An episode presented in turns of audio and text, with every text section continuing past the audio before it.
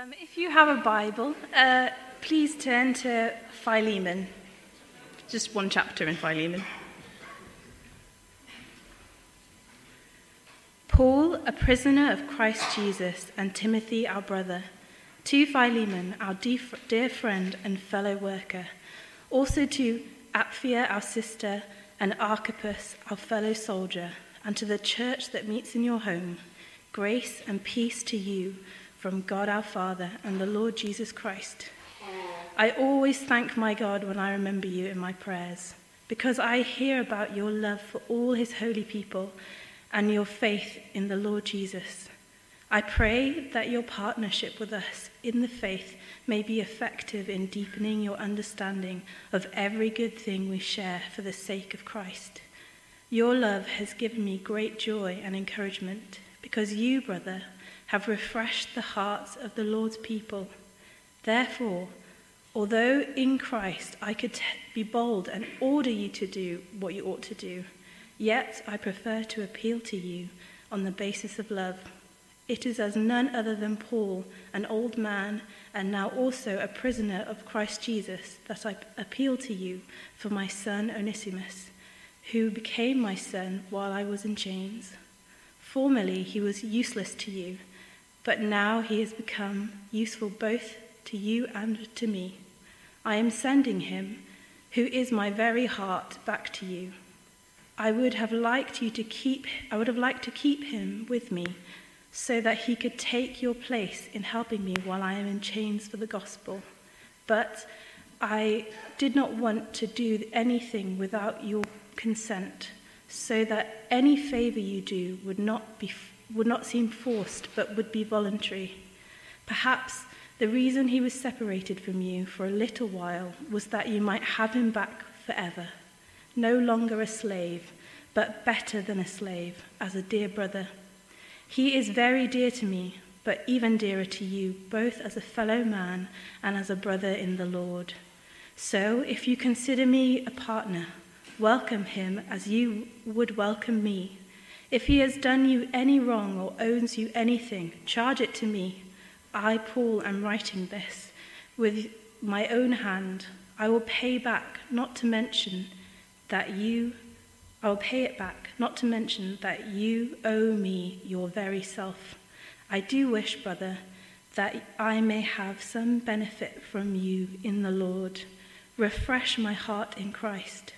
Confident of your obedience, I write to you knowing that you will do more than I ask. And one more thing prepare a guest room for me, because I hope to be restored to you in answer to your prayers. Epaphras, my fellow prisoner in Christ, sends his greetings, and so do Mark, Aristarchus, Demas, and Luke, my fellow workers. The grace of the Lord Jesus Christ be with, be with your spirit. Father, thank you for Stu coming to speak to us. Thank you that even this tiny book with only a few lines is your word and it is alive. And we just pray that you would speak through Stu, bless him and bless his words, and open our hearts, Lord. Amen.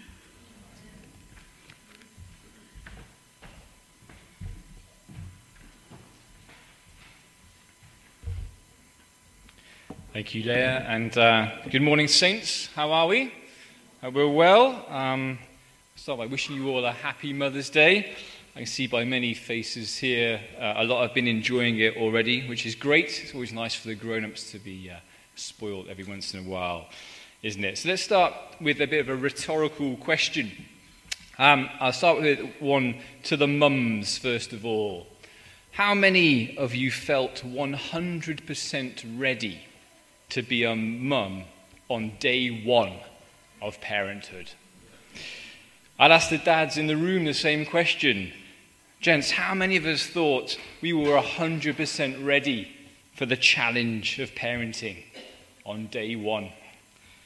The truth is, our own parents never let on how unprepared they were, right? And to be honest, if my girls ever ask me, I'll be the same.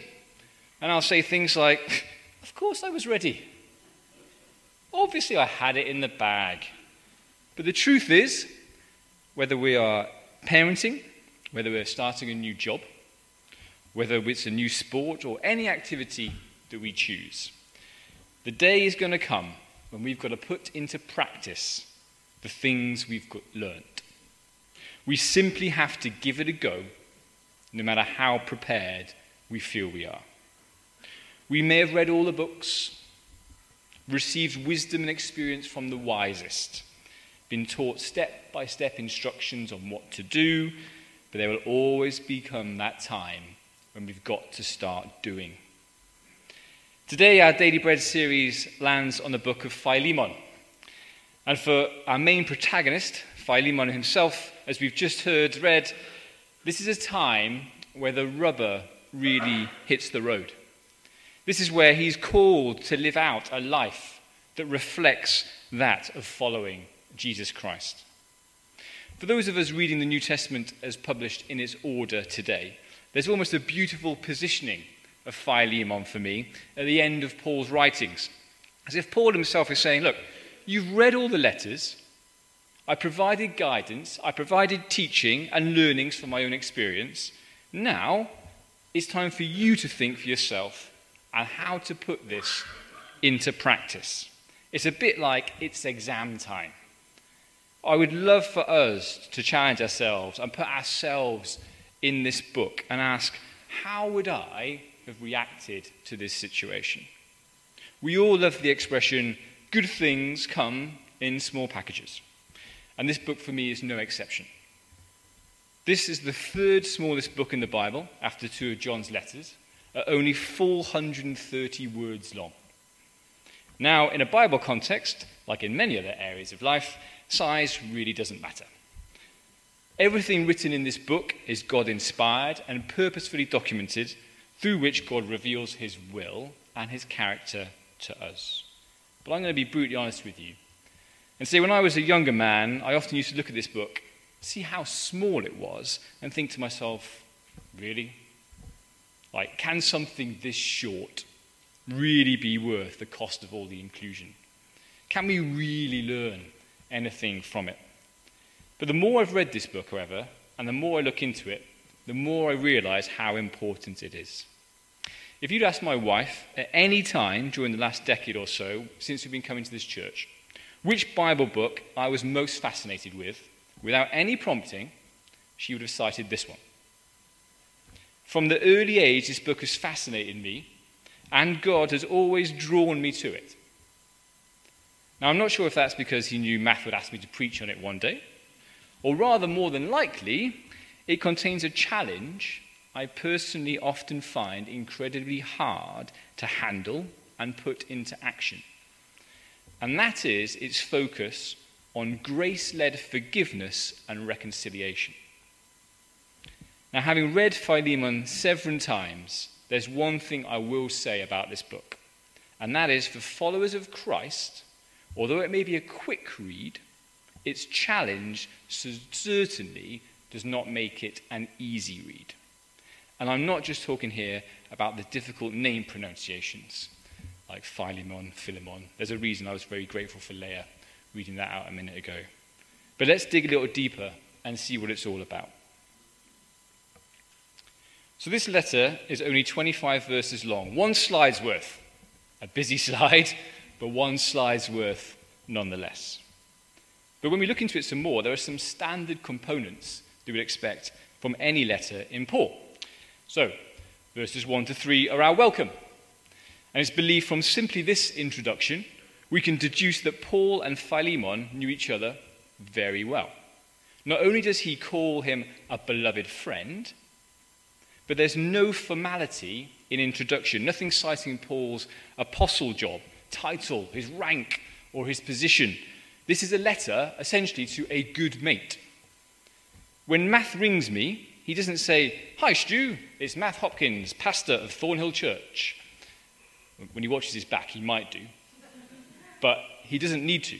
Right? And the answer is, I know exactly who it is. And here, Paul is addressing a good friend in Philemon, but also, more than likely, to his wife and his family as well, hence the additional names mentioned. So, addressing a family is quite unique in Paul's writings, but you can argue here that the contents of the letter is actually applicable to them all because it talks about a kind of, well, it's linked to the slave of the family. So it's probably applicable to all of them in terms of the situation that they find themselves in. Verses 4 to 7 are just a passage of incredible encouragement, aren't they? Paul showing the thankfulness he has towards his friend for living out his faith, recognizing his evangelistic heart as Philemon shares the news of amazing things you know, God has clearly done in his life, encouraging others, bringing them to Jesus through the knowledge of all this. You know, Philemon was clearly sharing not only his faith, but likely his possessions, meeting both spiritual and physical needs of those within the body of Christ that met within his home. Incredible fellowship, an incredible exemplar, and a true warrior of Christ fighting the day to day, the good fight on a day to day basis. Philemon, sorry, Philemon must have really appreciated the opening paragraphs of this letter. And then jumping to the end, 23 to 25, are the final greetings in the letter where Paul is keen to pass on greetings from the wider church family, connecting us as he would to any church body member. And where this leaves us now is just 15 verses left to explore. So, what we see through these verses unfold is a very personal letter to Philemon, with Paul appealing on behalf of his former slave, who goes by the name Onesimus. Paul clearly knows Philemon's character, or Philemon's character. He knows the type of guy he is, and now he is putting forward a request fully in the knowledge of the size of his ask. Now, Onesimus the slave had clearly run away. And although I'm obviously no expert on slavery, I know enough to understand that if you were a slave, running away was a massive no no. It was essentially as bad as it got for you in terms of the expected retaliation should you ever be caught. Now, thankfully for us in this room today, our interaction with modern slavery is scarce to non existent. But we need to think about the social context of this letter. In society's eyes, at the time of writing, slavery was practiced, and Philemon would have been expected to react severely towards Onesimus in this situation. Society said the slaves were not to run away and be reminded as such when caught. But in this letter, Paul is asking Philemon to go against what the world tells him to do and to act differently. How Paul and Onesimus came to know each other, we don't know. Maybe their meeting was purely divinely coincidental. Or, if we let our imaginations run for a minute, maybe Onesimus remembered Paul from seeing him or in chat to Philemon at a church meeting in their house. And thus he was the first person he sought out when fleeing. Who knows? But whatever the reasons, what we do know is they met, and it appears Paul led him to Christ, and from that moment on, Onesimus became of use not only to Paul, but once again to Philemon, and of course, God's wider church family. You know, a lot of people, when they read this book, they pick on the fact that Onesimus' name is played on a little bit by Paul here, because it literally means, Onesimus literally means useful. Paul makes it clear that Onesimus is now living out his name's meaning and useful for Christ and in extending his wider kingdom. I personally take solace knowing that no matter who we are, no matter what our backstory is or may have once been, when we put our faith in Christ, live out how Christ wants us to live, we are useful to him. And of course, we are useful to the church. This runaway slave is now a valued body member. And the great news is, so am I. And through faith in Christ, so are you, so are you or you can be. We must treat each other with grace in that fact. It's how the church family is supposed to be. And now we find ourselves arriving at the central point behind this short Bible book. Paul is sat there in prison with a converted slave by his side. What's he going to do? Well, Paul decides to send him back to Philemon, his master. But of course, now things are different in their relationship. Onesimus was now both a runaway slave and a believer in Jesus Christ. He had fled as a rebel, and now he was returning as a brother in Christ. Paul was super keen to make sure that Philemon understood what had gone on since he last saw Onesimus, hence this letter. So, this is where the rubber hits the road. This becomes the real deal for Philemon, who has learned about Jesus Christ and how, sorry, he is called to put into practice the things that he has learnt about Jesus Christ and how he is called to live. The start of this book implies Philemon has a good track record, but we often, at times, face circumstances we do not expect to have to face. Onesimus has to go back and meet with Philemon, as does, of course, Philemon has to come face to face with the circumstances with Onesimus. Nobody says life is easy, especially when you're following Christ. And certainly, nobody I've met enjoys confrontation. But as hard as it is at times, you've just got to confront things head on. Know, it would have been the easiest thing in the world for Paul to have sent our new convert, Onesimus, to a completely different part of Europe. It's a big place. Onesimus, your old master is over there, so you can go and preach over here instead. Never the two would meet again. Onesimus could have likely done some real good on the front line with his former master, completely oblivious to everything that was going on. The thing is, Paul says no to that approach. Paul says, Hey, Philemon, I'm sending Onesimus back to you as he is yours, and you have to make a decision on what to do next. You must do this through your own willing, not through being forced. That's how this grace thing works. Has to be through our own willing. But rather, you know, I am asking you to think about how you need to act here. Verse 14 is essentially giving Philemon the freedom to do what was right in love before the Lord. In many ways, this is classic Paul, making us think about how we are to live. Not a direct command that, as an apostle, he knows will be simply followed, but teaching understanding on how Christ wants us to live. Thus, we can think for ourselves, asking ourselves, what would, what would Jesus do in this situation?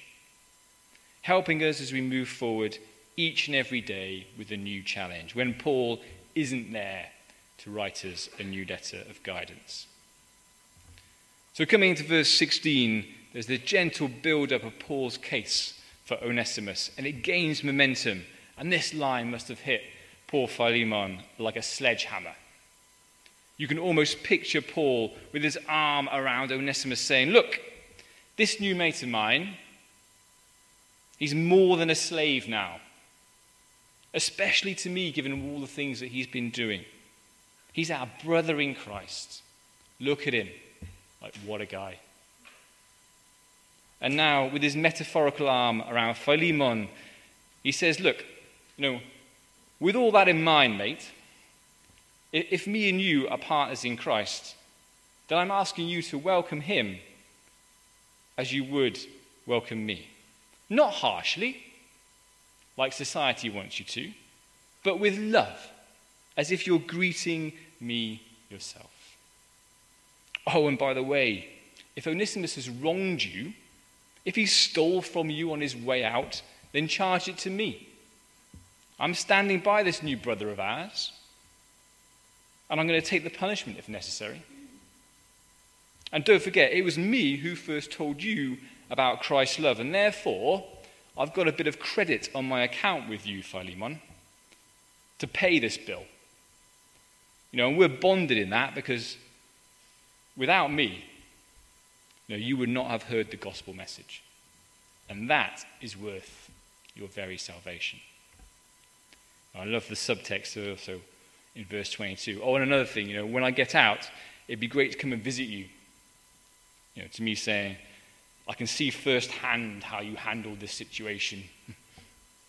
Don't go thinking you can pull the wool over my eyes.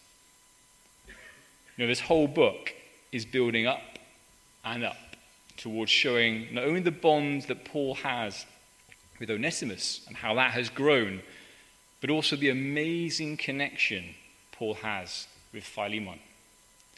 This crescendos to the point you finish reading this verse and all these verses, and you can practically you know, picture Paul with both arms out around these guys. And he stands there with his arms out wide. And as he's doing that, of course, he's portraying the perfect approach provided to us for ultimate reconciliation. The reconciliation of us to God through the work of Jesus Christ, showing firsthand the reconciling love of what Christ has done on that cross. Paul is putting himself in the middle of these two people in a Christ like fashion, saying, If Onesimus has sinned against you, Philemon, and put it on my account. And what a reminder that gives us of Christ. Jesus standing in front of the Father, looking at all of us in this room, and saying, Father, if any one of them has wronged you in any way, put that on my account. I'll take the wrong so they can have a pathway through me to reconciliation relationship with you. That's the same path and power that we can call upon to reconcile any lost situation we find ourselves in today. No matter how hard it is, and boy, I promise you, I get how hard it is sometimes. But we have to ask ourselves who is Jesus calling us to reconcile with? Who is he calling us to forgive and welcome back as a brother or sister in Christ? Who is the Onesimus in our lives and in our current story? Mercifully, it will not be a runaway slave for us, but it could be a family member. It could be our mum, maybe a work colleague, a member of the church we used to be part of, a member of this church perhaps. And I get it, you know, you're looking at me like, Stu, this is starting to cut deep. And I, and I know that it is. And I said near the start, a small book asks some really big questions of how we live our lives. The great news here is this isn't something we are asked to do on our own strength, but God's Spirit craves to work within us, empower us, sanctify our hearts, so we have the strength and the will to rise up against what society and the evil inside us says to do and treat those around us with love and respect in a Christ like manner. You know, I am acutely aware that standing here saying this is the easy part. Being the person to take the initiative is incredibly challenging. Things rarely work out the first time, and it is energy zapping. If that's how you feel today, then my prayer is true that you will be renewed with the Spirit's power to seek reconciliation again. I understand it was Philip Yancey who said that Christian faith is basically about love, about being loved, and reconciliation. Like it's fundamental to the Christian faith. To reconcile something means essentially there is a change in a relationship. Enemies become friends. Or in a society that calls for retaliation of force, we retaliate with love. Thankfully, we have the perfect example where God took the initiative with us. He sent Jesus to pay the penalty that we all deserved. And our reconciliation with God is complete by us responding to the forgiveness offered through Jesus Christ. 2 Corinthians 5:18. It says all this is from God who reconciled us to himself through Christ and gave us the ministry of reconciliation.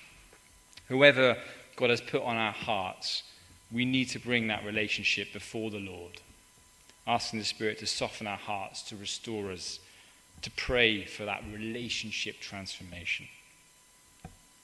Paul asks Philemon to welcome Onesimus as he would welcome Paul himself. The writer of Hebrews in chapter 12 asks us to make every effort to live in peace with everyone and to be holy. That's a huge ask. And we need the bountiful power and help of the Spirit of God to do this. You know, when I was studying this chapter, I used all the resources that Matt's been recently pointing us to. And, and one of those, I was challenged.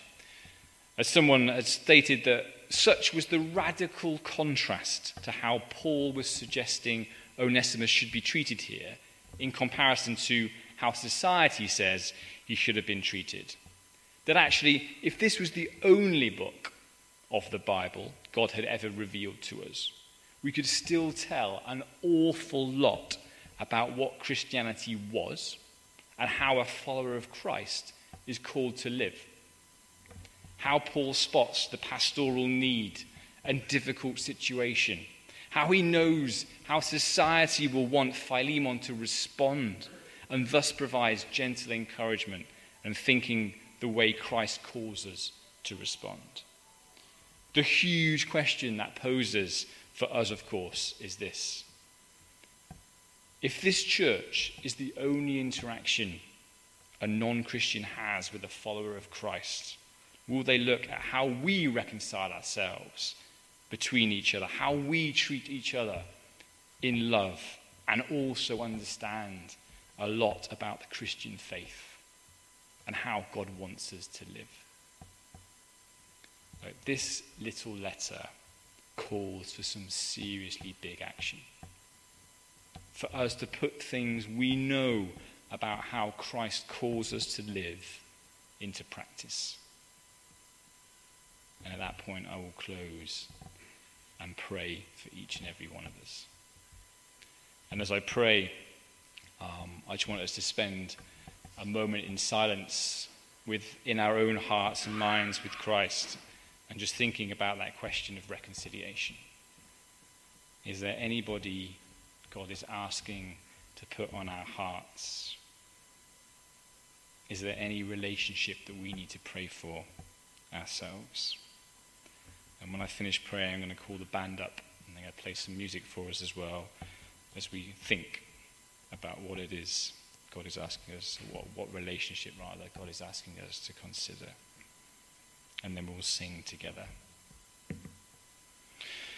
Lord, we do thank you for your word. We thank you that you have such an amazing love for us, that despite our being unworthy, you opened a door of reconciliation for us through your Son, so that we can live a life in fellowship with you the Almighty God, the God of amazing grace. We are so grateful for what Jesus did on that cross, that we may have the opportunity to live in the fullness of life with you. Lord, I lift this fellowship to you this morning. I pray for healing in hearts and the power of your Spirit to aid our own reconciliations amongst us as a family, amongst loved ones past and present. Lord, we lift our relationships to your care, to your loving arms, and that power that can sustain us when we are at our absolute weakest. Lord, embrace us this morning, I pray. Let us feel your presence and power so that we may lead lives honoring in you. We pray all this in your precious name, Jesus. Amen.